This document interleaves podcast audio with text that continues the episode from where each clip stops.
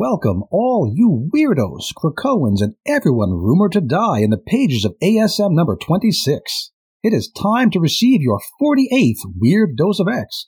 We are the mutant member of the Weird Science family. I am Jason, and joining me as always is Ruben. Ruben, how the heck are you today? Hey, I'm doing pretty good. I am not too thrilled about these issues, but I'm always happy to talk about them. Okay, well, I'm I'm much happier with one than the other. So let's see if I talk you up or, or maybe you talk me down. Could go either There- way. There's one I found interesting, but not, you know, revolutionary, and the other which I thought was just goofy. Okay, well, uh, before we get to those two issues, there's a, a little bit of news this week. Nothing super X related, but figured I'd mention it. Uh, yes, as alluded to in the open, there is a tragic death coming in Amazing Spider-Man. I'm not going to spoil it here, even though it's been spoiled all over the internet. I'll just point out that Marvel has a giant get out of death free card just sitting there on Krakoa these days. And we've seen that that's not even limited to mutants. Whether or not they use that same, you know, technology to bring back the person who dies, because the person's obviously coming back, who knows? But hey, it could be Krakoa related. Also, also again, rank speculation, that's what we do here. Might this tie into why a certain blue skinned mutant ends up swinging around Manhattan playing Spider Man? Maybe, maybe not. Uh, the other thing I have for this week is that X Men Red writer Al Ewing is doing an Immortal Thor book. Uh, this is the third book in recent years with Immortal in the title. We had Immortal Hulk by Ewing, Immortal X Men by Gillen, and now Immortal Thor also by Ewing. Now, do you think there's a connection between those books, or did editorial just find the new adjective they like and they're just going to run it into the ground? Yeah, I think it's the adjective. Probably that one. Oh, here's here's a new word. We've used amazing. We used spectacular. Ah, immortal. Haven't used that before. Let's go with it. Probably. I don't true. understand. I don't understand the naming conventions, but Marvel seems to love to throw these adjectives on things. It's not a bad one. So you know, I I would like to make a little you know some. It must be a theory out there, something linking all the immortal books, and we'll see what people come up with. Okay, on to this week's books. The first one is X Force number forty, The Ghost Calendars Part One, written by Ben Percy, art by Paul Davidson and Robert Gill, but Robert Gill just did pages one through four. Gill has been the main artist on this book since issue 21. Uh, he does those opening pages that are set on current timeline Krakoa. Davidson's going to be on the book for two more issues, and then Gill will return to art duties in issue 43, which is when Fall of X kicks in. Uh, letters are by Joe Caramagna, designed by Tom Muller, with Jay Bowen. Now, now, Ruben, you know when you're watching a TV show and there's a scene where some very kind of light-hearted music is playing in the background, and you know that this means nothing too serious is going to happen in that scene. No one's going to get killed. There's not going to be any, you know, announcements, no declarations. It's it's just for comedy. Ha- Have you seen that? You know what I'm talking about? Now, the, the CW Flash show did this a lot. When I watched it with my kid, we called it comedy music. When the comedy music is playing, everything that happens is just for giggles. And while the comedy music is playing, all the characters are slightly sillier versions of themselves. Dumb characters a little dumber, clumsy characters a little clumsier, etc. It's only when the serious music kicks back in that you think, uh oh, now it's getting real. When I read this issue of X Force, I hear comedy music playing in every panel. I I think this is probably the one that you thought was also kind of goofy. Yeah, I, I didn't really like this, and it to me maybe it's unfair to Ben Percy to say this, but I'm like, we just had Sins of Sinister, right? Like this feels like Sins of Sinister, the like bad version. We've had, and we've said that before. We've had like multiple bad versions of Sins, like like or multiple other like Beast in the Wolverine book, which I guess is also Ben Percy, but at least that that felt serious, right? This just feels goofy. We're we're not meant to take anything here seriously. We're all just here for a laugh and fill up a few issues before Fall of X starts up, and I think that's when serious things are going to happen again. yeah, and I'm gonna blame the artist for this. I like the art. The art itself is actually good quality, but there's there's decisions that are made that really make the story goofy. Like the I guess the second panel at the very start of this issue, we see old man Quentin Quire, and he's got crooked teeth and not too many of them left. Yeah, and he's having memory problems. This, yeah, this is uh, that's a, a Robert Gill page, so that's not the the new artist. That is the old artist. But it really undercuts the seriousness of this. It, it's kind of a cool story. I mean, you could have told this exact same story, made it a little bit more serious. I probably would have been on board with it. Yeah, but- you could have, but like right in those two panels you point to, it is Ben Percy announcing, yeah, don't don't take this seriously. Okay, so uh, story wise, uh, we start off right where last issue ended on current day Krakoa, where the newest version of X Force had just killed a bunch of beast created monsters thrown at them by somebody who doesn't matter. There's nothing here matters. Uh, so old man Kid Omega had just appeared from Portal, started talking about how he needs X Force's help.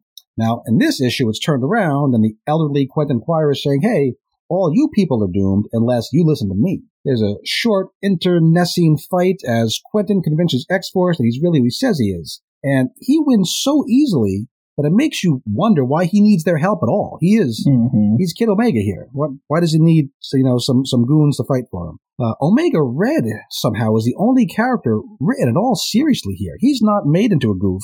I wonder he's almost like the opposite of comic relief, right? He is mm-hmm. the serious relief, if that's a thing. Uh, but so so at this point, Quentin psychically grabs all the X Force members and tosses them through to the other side of his portal, except for Deadpool, whom he intentionally leaves behind. I guess he seems to resent having been replaced on the team by this goofball. But what I want to ask here is why is old man Kid Omega in such a rush? He can travel through time. You know, there's no no hurry up, hurry up. You can, he can go to whatever point in time he wants, I guess.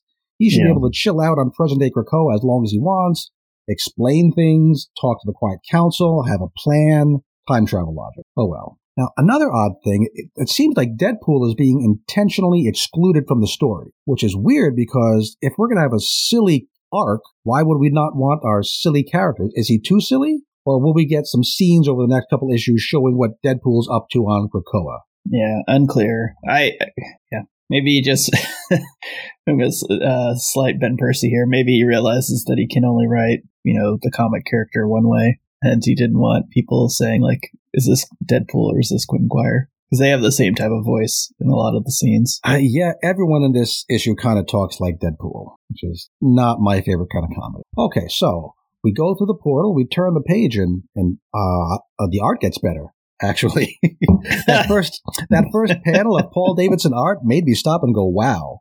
Uh, yeah. Where we see the group shot of Colossus, Sage, Domino, and Laura uh, I think that's probably my favorite panel of the issue. It really sets the scene. Uh, mm-hmm. We see the crumbled buildings in the background, some skulls on the ground, the moon broken in two. I question the physics of that, but that doesn't matter. It's a comic book. Uh, and yeah, the, the characters all look great. They have these dynamic poses, these nice facial expressions. Looks really cool. So Quentin tells them all that this ruined world is the fault of, obviously, Beast. This is a world where Beast has won and has ruined everything. So like you mentioned, Ruben, that does sound kind of familiar. So mm-hmm. for now, I'm calling this world the Sins of Beast timeline, or SOB for short.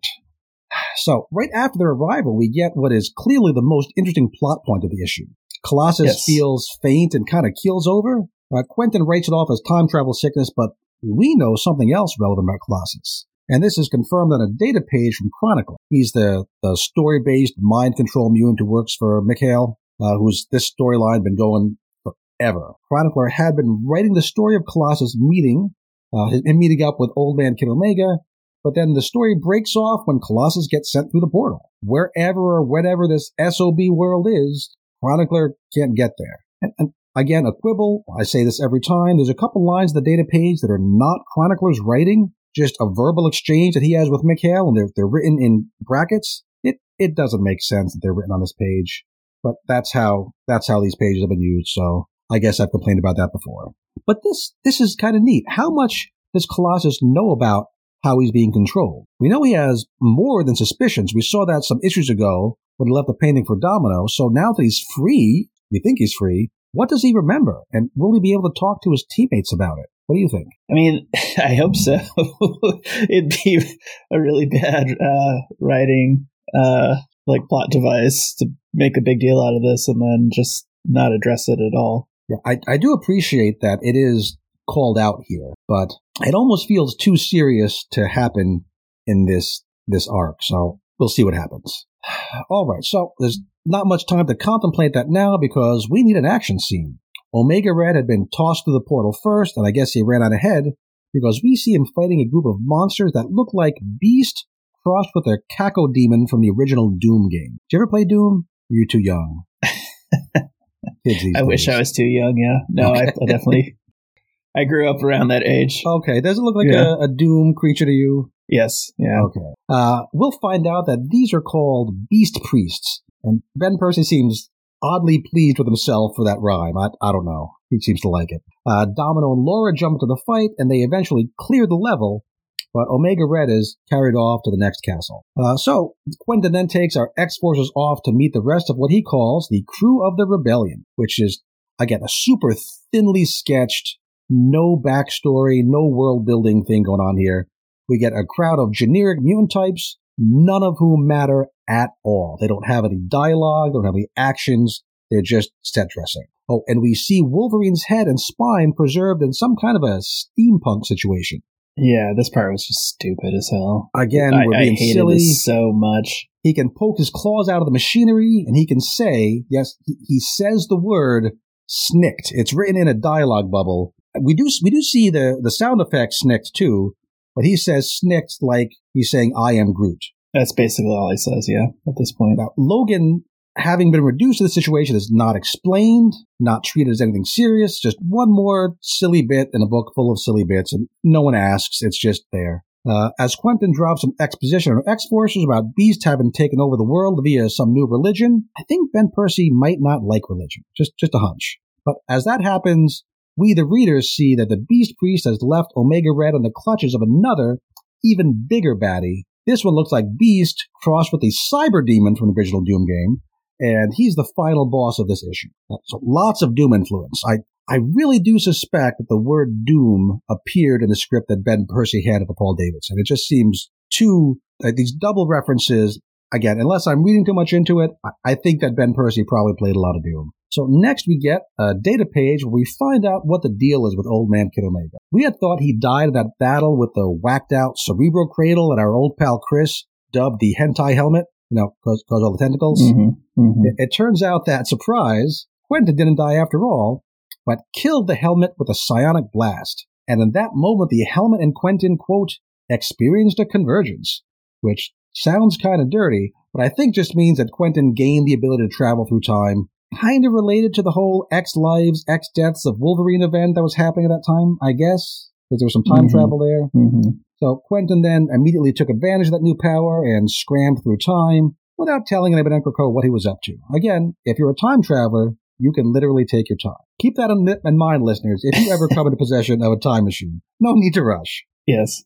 Also, before he left, he intentionally deleted himself on purpose all of his copies from the Cerebro backups so that he could be sure that Krakoa wouldn't create a redundant version of himself in his absence. I think it would have worked just as well to leave a note, maybe, right? Because I'd want I'd want that backup. He certainly used that backup enough times we saw in uh, in these issues. So Yeah. I, I don't I don't get it. it. Oh well, I I don't feel like this was what was intended when he disappeared. It seems like it was kind of made up after the fact, but who knows? I kind of wish that Ben Percy would stop telling the most interesting parts of the story on the data pages. Indeed, yeah. Uh, this doesn't need to be a data page. It's just, and it doesn't exist in any real world place. We don't see where it might come from, who might have written it, for whom. It's Yeah. just an exposition dump. And Quentin could easily just explain this on panel, given Yeah, so make him like, "Where you been?" And then he tells us this. Great. maybe a little less But- silliness, a little more actual, you know, comic exposition. Yeah. I almost feel like either he just doesn't know how to fit these story points into his story, or there's a requirement that he has to do two data pages per issue and he doesn't know what to put in them. So he just dumps these kinds of things in. That would be interesting to ask any of the, the ex writers. Is there a mandate, like a minimum number of, of data pages? It always feels like it's at least two, right? It does seem that way, yeah. So I guess that's, you know, I've been against the idea of the end of the, you know, Krakoa era, and I will continue to say I don't want to see a reversion to the old status quo, but I think I'm ready for the data page to go away. It'll be nice to just read an issue without these text drops. There's a few people that do it well, right? Where it's like, oh, this is a cool little bit of information, but usually Hickman, it's obviously. just jarring. yeah. It was cool when it was new and it was like had graphically interesting or felt like an actual document that we just happened to pick up and find. Yeah. But yeah, not not everyone seems to be putting a whole lot of thought into it these days. I also remember at the beginning we all thought, hey, there's going to be some big reveal as to like what these are, where they came from, you know, who uh, who wrote them, and that was going to be really exciting, right? Like, oh, yeah, this that, is that was a theory, but but now it's just whatever. It just info dump. oh well. Okay, so uh, jumping ahead to the final battle, such as it is. Uh, X Force and the Ragtag Rebellion head off to save Omega Red and to kill final boss Beast, also known as the God of all mutants. But when they get there, the, the battle's already over. Off panel between scenes, Cyberdemon Beast had swallowed Omega Red, but then Arkady carved his way out from Boss Beast from the inside, killing him. Pretty gross. Uh, so, uh, the good guys win. Yay. Uh, I'm not sure if this Boss Beast is supposed to have been the actual Hank McCoy in this timeline, or if that even matters. Doesn't seem to matter to Ben Percy because he's already ready to abandon this excuse for a timeline as quickly as possible. Our arc's not done though. We have two more issues to fill before the gala. Quentin tells the team that there are yet more beasts gone bad scattered throughout the timeline that the team needs to go defeat before they can rest. Again, time travel by the rush. And on the last page, we see one of these beasts, a robot-like version, or I guess is part beast and part Nimrod. Is that what you took from this this panel? Yeah, I'm not sure because he's also got a diamond on his chest. He I thought does, maybe it was like a sinister thing. He's got a big old red diamond on his chest, which may or may not mean anything. I guess we'll find out next time. Uh, the art on this page looks kind of different to me too, but I, I, guess it's still drawn by Paul Davidson. If you had just handed this page to me without context, I would have said, "Oh, John Romita." But uh, doesn't doesn't his face look like a John Romita face? Yeah, no, I, I could totally see that, and so I'm laughing. It would be cool to see uh, John Romita doing some some X Men stuff, but he's kind of busy over in Spider Man. Yeah. So, so some questions. Why did Quentin need X Force for this? Omega Red defeated final boss Beast really easily, didn't break a sweat, uh, and Kid Omega tossed Omega Red around. So, you know, by that logic, you'd think that Kid Omega could have just won all on his own. Yeah. Oh well. Uh, by leaving the SOB timeline at the end, Old Man Kid Omega just abandons the other members of his rebellion. They don't they don't need any help now. Their world is you know still ruined. You'd think that a super psychic around could could help them out, but oh, and head in a jar of steampunk Logan. His his joke is over. We're not going to talk about him either. Kid Omega's got to go. Yeah. Well, there's like a weird conversation about him saying that this isn't even the final beast. That throughout the timeline, Beast has put in versions of himself right so to control them which is really a bizarre concept to me to think that you'd have multiversal versions of yourself in place i guess to prevent the other timelines from messing with the timeline that you're in but yeah it, it also kind of feels like that x lives x deaths of wolverine thing where logan was going through time fighting various versions of uh must have been sabretooth? I forget yeah. So yeah it's uh, oh, one more question I have. After this arc, will Kid Omega be returning to Krakoa? If so, will he be coming back in old man version or back in original flavor? What do you What do you think? Any Any random guesses? You have no information. It's got to be the original version. I can't imagine this being the new version of Quentin Quire. Yeah, I can't imagine old man Quentin being around for the long haul. So I think it's probably more likely that he just kind of goes off on his own, and we don't have Quentin around for a bit. That That's my guess. So yeah, overall, not my favorite kind of story. Light and fluffy, just trying to kill time and not giving me a whole lot of fun along the way. The art is very, very much a highlight. Looks great. So I'm giving this a six out of 10, mostly for the art. Yeah, that's definitely where I'm at. This is telling a story that's supposed to be big, but feels incredibly small and disconnected. And it doesn't shock me that other writers aren't even bothering with mentioning this besides the occasional, like, oh, where's Beast, right? Or just kind of like a flippant comment about that. But nobody is like picking up any of these crumbs and weaving them into their story. And yeah, I wouldn't so either. Unless you're a completist and need to own every issue, I'd say you should feel very safe just not picking up those next two issues and, and maybe jumping back in when Fall of X hits and, and seeing what goes on then. All right. Next issue, and the one I liked kind of a lot more, is X Men number twenty two. Oh yeah, for sure, for sure. I I'm not. I didn't mean to be so negative to say this is a bad issue. This was good. Okay. Okay. But um, it still to me feels a little bit like it's treading water. It feels like everything is just really stalling out a bit leading up to this Hellfire Gala. I I do I have a little more of a positive take on it, and we'll, we'll see if, if you agree by the end, or maybe not. Okay. This yep. is X Men 22 Bring On the Bad Guys, or what I'm calling the Orchis issue. Written by Gerry Duggan, art by Joshua Cassara, letters by Clayton Cowles, design by Tom Muller, with Jay Bowen. Now, this issue is all about Orchis, right? With all the Orchis people on the yep. cover. We see, we spend more time with Orchis than anybody else really. We don't even really get a whole lot of our X-Men team, right? If even you look at the, the cast of characters page, a lot of our X-Men aren't even in the book, which, you know. I like the cover. And as as an aside, I think you're right about the Nimrod thing. I just I'm looking at this and I see Nimrod with a diamond in his chest too. So that's got to be who the Beast was. Yeah, I maybe that was just Nimrod always had a diamond in his chest, and we never Yeah. really thought twice it. about it because Yeah. it was just a design thing. But now, now we see a di- red diamond, we go, "Oh, red diamond." Uh, oh well. Uh, so uh, this issue once again features that verbose, omniscient narrator to start off every scene. Not my favorite technique, but it's some, something Duggan's been consistent with. So I guess that's just how he's telling this book. I have to applaud the artist though. I really thought the the art in this was damn good. Oh yeah, this is this is fan, fantastic art. I love how all the characters look. They look they look detailed but not muddled. Uh, Yeah. the- just their facial acting and their poses is terrific. Uh, yeah, and and the action is told well. Some some cool camera angles.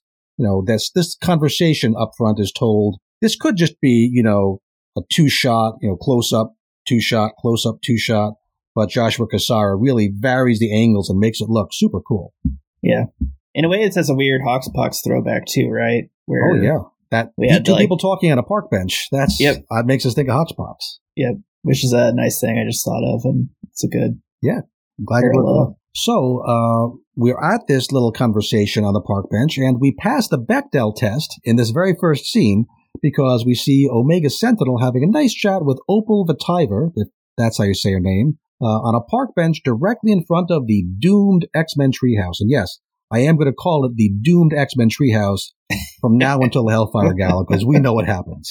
Uh, Opal is, as you may recall, one of the Hordeculture ladies that Jonathan Hickman created back in his X-Men number five. They were Yeah. very controversial. I, I always liked them. A lot of people hated them, but I thought they were pretty fun. Yeah, they're they're interesting to me. I think they're they're humorous, but could be you know devious. So I, I think it's an interesting Yeah, they're they're getting more serious. Yeah, Uh, the last time I remember seeing them was in Inferno number one, the start of Hickman's farewell to the X books. But the fandom wiki tells me that they've made several appearances in the X Men Unlimited Infinity comic, which which Mhm. I haven't read. which I stopped reading. Yeah, Yeah, I think I I think like a lot of people, I stopped reading that during the whole X Men Green silliness. Like, yeah, I made nope, it a little bit further than that, but it just seemed pointless, so I stopped. So I don't know that we've ever seen Opal kind of on her own apart from her friends. And I don't think we've seen her in this Charlie Brown looking cardigan either. Uh, but hey, maybe it was laundry day. I don't know. Not what I would choose to wear to a clandestine meeting. oh, Opal. Uh, yeah, so she's meeting with uh, Karima Shapandar. Again, if that's how you say her name. Uh, we don't know what Karima said in whatever DM she sent to Opal to, to set up this meeting. And Opal didn't even know who she was going to meet here. But whatever was said was enough to scare Opal into bringing along a thumb drive with all of Hordeculture's research into the Krakoan gates. Now, back in Inferno, we saw that Orchis had purchased Krakoan gate monitoring software from Hordeculture, so there's a pre-existing relationship there. I guess now they just want all the information and they don't want to pay for it. So Karima gets Opal to hand over the thumb drive by threatening to out her to her compadres that Opal has been using Krakoan mind meds to treat some kind of an Alzheimer's-ish ailment. And as Karima leaves, she gives Opal some free advice. She says that the mutants, quote, put a Trojan horse into their medicines. She doesn't say what this will do, but the implication is that it's pretty bad, and it's definitely, absolutely 100% being put in there by the mutants. Now, so says Omega Sentinel Karima Shapandar of Orchis, and, you know, why would she lie? Uh, next, we get a data page, and this is, you know, one of our, we've seen this data page before. It's got a kind of cool design. It's like an Orchis org chart. Past versions have had various names redacted. I couldn't tell you which of these names are new. Maybe Judas Traveler, who's shown as being in charge of uh, the culture slash narrative oblique strategy. Did you see anything else here is, is new that we Yeah, I'm not I'm not memorizing this these org I, charts. I remember all the black bars we would see. Like, oh, yeah, oh, I, do think, remember that bit. Yeah, yeah, Feilong and MODOK were, and Dr. Stasis was definitely crossed off. I don't know who Judas Traveler is either, so I did that look means him up. nothing to me. The internet, I don't know anything about him other than what I just found. The internet tells me that he's a Spider Man bad guy, a psychologist who acquired illusion casting powers. Uh, Mysterio, sort of a thing, maybe? Interesting. And apparently he also appears in an X-Men Infinity comic. So maybe we should start reading those. And he also appeared in an issue of Steve Orlando's Marauders, which I'm I'm not going to read. Sorry. Yeah. I'll read Infinity comic a thousand times before I go back and read that. I would say the other thing that's funny to me is when Orchis was originally presented, didn't they have members of Shield as well as these baddies? It doesn't They seem like the Shield yeah. influence has persisted. They've quietly exited Orchis apparently. They've kind of all, yeah, a certain segment of the group has really, really taken over. It's like when two companies merge and one culture just outcompetes the other. Yeah. I think that's what happened here. Now, there is one potentially interesting, maybe new bit of information on this page. It's that last paragraph in the bit up top. Uh, the upshot is that, yeah, Orchis was created specifically to address the mutant problem, but after, quote, the mutant question is resolved, ominous, they plan on allowing for a bit of mission creep. At that point, Yeah. they'll just go ahead and tackle all those other non-mutant superheroes or superhumans too, which, you know, that seems kind of a long way off, or maybe after the Hellfire Gala, maybe that's when they'll start on that plan. Yeah. Next, onto a scene of a group of Orchis baddies openly flying around New York City. Again, with you, people you think might want to hide a little bit. Yeah, a bathtub, kind of a, a boring version of the Fantasticar is what I thought of. But yeah, they spent a lot of time designing the characters and just you know rectangle with a logo on the front for their uh, their transport.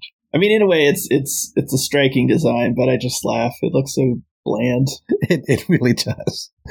It makes the shuttlecraft from Star Trek look like, you know, amazing wonders of design. Okay, so what they're doing here is they want to tre- test out their Trojan horse. Yes, surprise. There is a Trojan horse in the med meds, but it was put there by Orchis, not by Krakoa. So MODOK uses a supersonic frequency to activate the Trojan horse in just one person, just a test. Uh, this one gentleman who has used the drugs was sleeping in his fancy New York apartment and he is put right into fight or flight mode. So strong that he bangs his head into his fancy bedroom window, uh, headbutts it until it breaks, and it allows him to leap out to his splattery death. Yuck. So yeah, this seems to be a pretty extreme escalation on the part of Orchis, who, again, like you like you referred to, were at least nominally defenders of humanity, right? That was their purpose. If they deploy this Trojan horse at scale, that's going to kill thousands, millions of regular human beings. Yes. Sure, they'll, they'll be able to blame it on Krakoa, but at what cost, Ruben? At what cost? Yeah. I, I guess that's what happens when you invite supervillains into your organization. Good thing Charles Xavier would never make a mistake like that. Eh, Oh yeah, that's funny. So, how did that Trojan horse get there? Do you uh have have you figured that out? I mean, weren't they hijacking the meds at some point? Now, specifically, I read a pretty compelling theory in the comments on the House to Astonish blog, which is where I steal some of my best theories. A commenter there calls back to last year's Hellfire Gala, that, that one shot. Mm-hmm. Near the beginning of that issue, Dr. Stasis tells Feilong and Evil Robot Moira that, you know, while you're having fun, you know, messing around with Mary Jane, he'll be, quote, doing science. And then later in that issue, we had a weird page, him like kind of whistling and being happy and messing around with some Krakoan looking tech. Mm. He then reports back to Orchis that, quote, I'm ahead of schedule on delivering our payload. So it seems to make sense that that payload was this Trojan this. horse. Yeah, interesting. That was a, a cool uh, I did forget about call that back there. Yeah. And going back even further, a couple months earlier with issue eight of this volume of X-Men, which was the MODOK issue with the, the cruise ship, there we hear MODOK talk about Project Amy, which could be short for amygdala, the part of the brain that this Trojan horse seems to act on. And that issue, MODOK tested Project Amy on the crew and passengers of a cruise ship, made them all violently attack each other, which was like the fight half of the fight or flight response. So MODOK was working on this project even before he joined Orchis, which happened, he was recruited in issue 9 of X-Men. So that is actually some, some pretty neat continuity there. It's done kind of subtly. I was happy to, to see that. All right, next scene, we move on to Chicago, which I had forgotten was Chicago until I went back and, and read the overly verbose narration because I just assume all cities in Marvel are New York City unless I'm, you know, unless I like see the St. Louis Arch or the, you know, the Capitol buildings. I just assume it's it's Manhattan or Queens, but but it says nope, it's it's uh, Chicago. It's at a pop-up Orchis clinic that offers to treat mutants by suppressing their X gene. Oh, that's kind of an an old tune that gets played a lot in these uh, these books. All you know that's a bad guy if you're trying to suppress mutants. It's supposed to be by consent only, but when one green gentleman changes his mind and wants to back out, they don't want him to leave. So that's where the X-Men arrive, and we get a pretty decent action scene. They discover Dr. Stasis is there, and he claims, this is weird, unless I'm reading this wrong, I think he claims that he has suppressed his own X gene. So, question, Ruben, why would Dr. Stasis, a clone of Nathaniel Essex created in 1895, have an X gene? Is that what he says there on page uh, 13? He yeah, says, I'm living proof that the X gene can be treated. Is that such a surprise? Are we sure that's Dr. Stasis? I think so. I mean, he doesn't have the white face, right? I guess he does His have forehead the, is covered. Yeah. I just thought he was like random random random baddie. scientist. Yeah, he's, he's scientist. drawn so detailed. Maybe, maybe uh, that's probably I mean, the best have, reading. He does have a mustache, but yeah, it'd be weird if this was Doctor Stasis and he was saying Okay, so I, I guess I guess that's the answer. He's not actually Doctor Stasis. He's just he's just some dude. That's fine. Okay, I wonder what his backstory is. Maybe we'll learn about it. So that makes a couple sentences of mine completely moot. So I'm going to skip those. I should have checked with you beforehand. Okay, anyone out there, if you were wondering if it's Doctor Stasis, probably not. So the other cool thing in this scene is that one of the masked Orchis goons is kind of a lot tougher than a generic Orchis goon should be, knocking both Cyclops and Forge right on their rear ends. And he's revealed to be that Wolverine looking robot from the cover. Now, I really want you to compare and contrast in your head this Logan based monster with the one we just saw in X Force. Super different. Kind of similar concepts, kind of, sort of, but that one was very silly, and this one is actually pretty scary. Yeah, this was very scary and very cool looking and it looks more formidable, right? Like a jar with some claws sticking out of it doesn't look that yeah, scary. The reveal here makes it kind of look like a cross between a Logan skeleton and like a, a Terminator yep. T1000. I'm getting like from the glowing eye. Yep, pretty scary. Uh, so Orchis has embraced recycling and has put into use all those adamantium skeletons that Wolverine had been li- leaving lying around, which is as I read, not even leaving reference, lying around. Yeah, remember there was that whole era where the X Men were just attacking their their Orchis Forge right over and over and over again. Yeah, I think that was Orchis mostly people, in in Inferno again. I'm I'm seeing yeah. several Inferno references here. Yeah, and they were like, "Why are they doing this? Right? Like, why are they not learning from their mistakes?" But regardless, they probably collected probably 30, 40 of these like Wolverine skeletons. Yeah, which is is pretty fun to see that coming back to bite uh, the mutants in the ass. That's that's pretty good.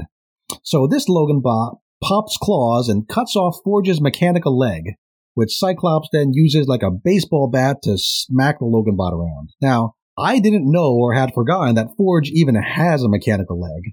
Oh yeah, I know. I knew that because this this always freaking happens. Like okay. I want to say if you were like to count the number of times he's had his leg chopped off, including by like cable, it's a mm-hmm. lot. It's a ton okay. of times. Like it's it's sort of a running joke in my mind. Okay, is is that why he always leads with that leg because he doesn't want the good one chopped off? I, I guess so. Yeah, I've never seen somebody explain that, but that, yeah, I, I, looked it up, and it is canon that he lost his biological right hand and right leg while he was fighting in the Vietnam War. Marvel sliding timeline, maybe now that's the Gulf War. Who knows? Uh, and also, has has Forge ever been resurrected on Krakoa? I can't think of it. This is one of those yeah, weird things where you'd think they might fix it. Come back without your disability. But yeah, they don't they don't do that. I guess he chose to keep his mechanical parts, just like you know Cyclops chooses to have to use the visor and all yeah, those other ones. There's too. that Morlock woman that has like the scarred up face. I can't remember her name either, but it's the same thing. Yeah, they don't want to get accused of any kind of an ism. Uh, yeah. and, and plus, eventually, you know, they want these characters to look and act more or less like their traditional version, so they're not going to undo that. Okay, back to the scene. Uh, the only way our X-Men can think to stop the Logan bot is for Firestar to go nuts with the microwaves, which blows up the non-adamantium parts of the Logan bot and I guess miraculously doesn't kill anybody else despite a building-size explosion right there in Chicago. So, hey, good job to Firestar. Now we get a data page and this is, this is a good data page, I'd say. And it's a letter from Forge to Emma and it says at least three interesting things. Number one, he praises Firestar's progress as an X-Man, which, you know, fair enough. She's kind of new to the whole X-Men thing and she's doing well.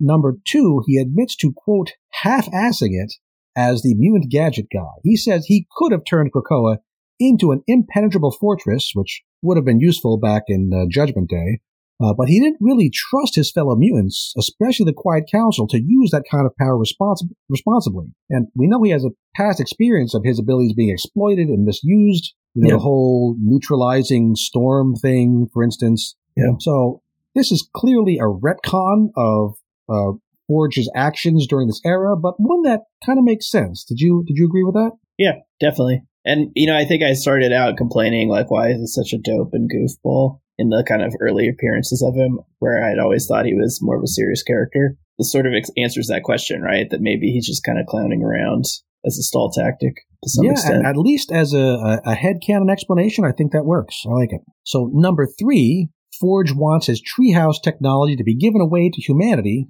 all of humanity, and for free, not sold to them like the mutant meds. He says that this tech could, quote, end homelessness globally in under a month, which seems to oversimplify the problem of homelessness, right?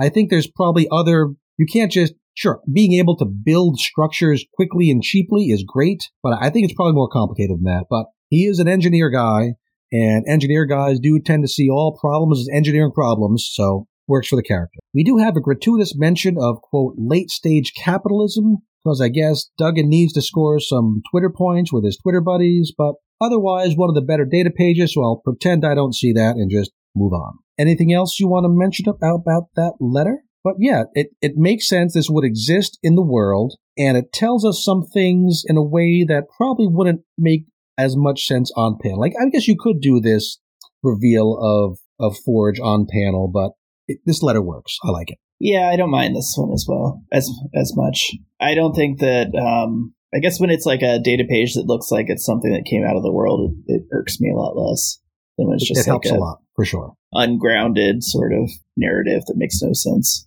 Yeah, it, sometimes it just looks like a page of the writer's notes he never got around to turning into story. But this is this is a good one. So we're nearly done with this with the book. So let let's wrap it up. We get one page inside the doomed treehouse where Forge points out to Cyclops that hey, Orchis probably has more than a couple of these adamantium skeletons, and you know we should probably look out for that. I mostly like this page for one background detail. Now, did you spot a, a cool background detail as here too? Right in the middle of the page, we see a Wolverine skeleton wearing With a Christmas Santa hat hat. Yeah, and strung with that. Christmas lights, which Yeah. seems like a very forged things to have around. So that made me giggle. I like that. and then on the very final page, we see the Orchis ape scientists. Always glad to see the ape scientists. Uh, hard at work on the next generation of Logan bots, or as they call them, X Sentinels. I still like Logan bots better. They say Yeah. they have 10, or perhaps X, of these X Sentinels coming online already, and now they want to try camouflaging one of them in human flesh, which, I mean, that is foreshadowing if you've ever seen foreshadowing. Yes. Yeah. I do, I do really love that last panel. Two ape scientists fist bumping each other to celebrate their success. That, that, I mean, I'm going to save that panel. That is a cool, cool panel. Yeah, the art looks really cool. I haven't even really liked the Firestar redesign that much, but when he, when she's fighting the X Sentinel, she actually Mhm. looks pretty badass. So She was like, does. okay, that's neat. It- In part, maybe because the artist spends a lot of time stylizing the fire, I guess the microwave beams of hers. It just adds some nice texture to the look. Yeah, well, for, Firestar, I think there's a risk of having her look too much like Phoenix, right? So it doesn't really completely get away from that. I still, I, I see, you know, long haired lady throwing fire around with blazing eyes, and I'm always going to think Phoenix in an X Men book, but it, it does all right. Wild speculation. I actually was wondering, is this going to be a new paramour for Cyclops now that there's like a schism? Ooh, That's like that would be a redhead, little. Uh, badass, goody he does shoes. have a type, yeah. Checks all the boxes, man. and that would be an interesting character development, I think. It would. It really, really would. So yeah, the fantastic art, like I've said a, a bunch of times, great stuff. Uh, a, a pretty good issue. I think probably one of the best in this run of the X Men title. We see another aspect of the Orchis threat, one that is distinct from but connects thematically with the other threats, right? How they used Kurt and the other monsterized mutants in, in that side of the story, what they're going to do with Captain Krakoa, all these things to kind of make the mutants look bad in front of the whole world. Yeah. Uh, and the meds are super, super important to Krakoan foreign policy going way, way back to Hoxpox. And Yeah. if people stop trusting those, that's a big lever Krakoa can't use anymore. Yeah. You know, yeah, Yeah. I think you have convinced me this is a lot better issue than I thought. Cool. Nice. I enjoyed it. I, like I said, I I, enjoyed always it, I thought it was talking someone up than talking him down. yeah. No, I, I enjoyed it, and I thought all his details were interesting, but I didn't think this was a you know step along a bigger path, but actually probably is. Yeah, and it really helped me when I, I did read those those connections to past issues, which was I, I like that kind of continuity, and it's done well here. Yeah. and like you said, I, I really like this issue's version of Forge, not so much of a dude bro, and yeah, I like your theory about how maybe he was just kind of putting on a little bit in earlier issues. Uh, so yeah, the callback to all those Wolverine skeletons, very cool. How do those kamikaze missions ever seem like a good idea? I guess he didn't have anything, any better ideas at the time, so oh well. Yeah, But yeah, it, it is good to see the the sowing and the reaping. So overall, a solid, solid issue. And again, to me, it feels like it's leading into Hellfire Gallon Fall of X, and not, not just, in a holding pattern until yeah. like some of the other books, waiting for Yeah. shoes to drop. So I I'm would going to ex- give this. I would expect the camouflage Logan to show up and cause havoc at the gala. That or could the- very much be a gala thing if it doesn't the happen no. in this next issue of uh, X Men itself. So yeah, I'm going to give this 8.3 out of 10. A pretty good score for me. Yeah. How about you? I just go an eight, but for sure it was cool. I, again, I would laugh uh, or point out and sort of joke about you know clandestine Wolverine things. Didn't we get that in the Wolverine issue with you know Beast's Legion of Wolverines? We did. There's a lot of Wolverine stuff going on, which yeah, you know he is like he is the most high profile mutant character, so they're gonna they're gonna use that just that iconic image of those claws coming out. Anytime they can shoehorn that into an issue in any version, they're gonna go for it, and can't blame them. Now the the promo for next issue promises cometh the Stark Sentinels, so I guess we're getting that Iron Man kind of crossover you know, pretty soon, which could be cool. yeah, I, I like that too. That's cool. Okay, so that is all we have to say about the books this week. Uh, next week, there's not a whole lot coming out. In fact, the only book that we've been talking about that comes out next week is Bishop War College number four of five. I think maybe they're paring back a little bit as we get, compare for Hellfire Gala Fall of X. So we might have a pretty short podcast next week, or maybe Ruben and I will decide to, you know, talk about something else as well. But definitely check out Bishop War College, which hasn't been our favorite book, but could have some cool stuff. So until then, hey, hey, Ruben, what is it that we say at the end of every Weird Dose of X podcast? Yeah, I got to read more X Men comics because they're not coming out right now. Catchy. Bye.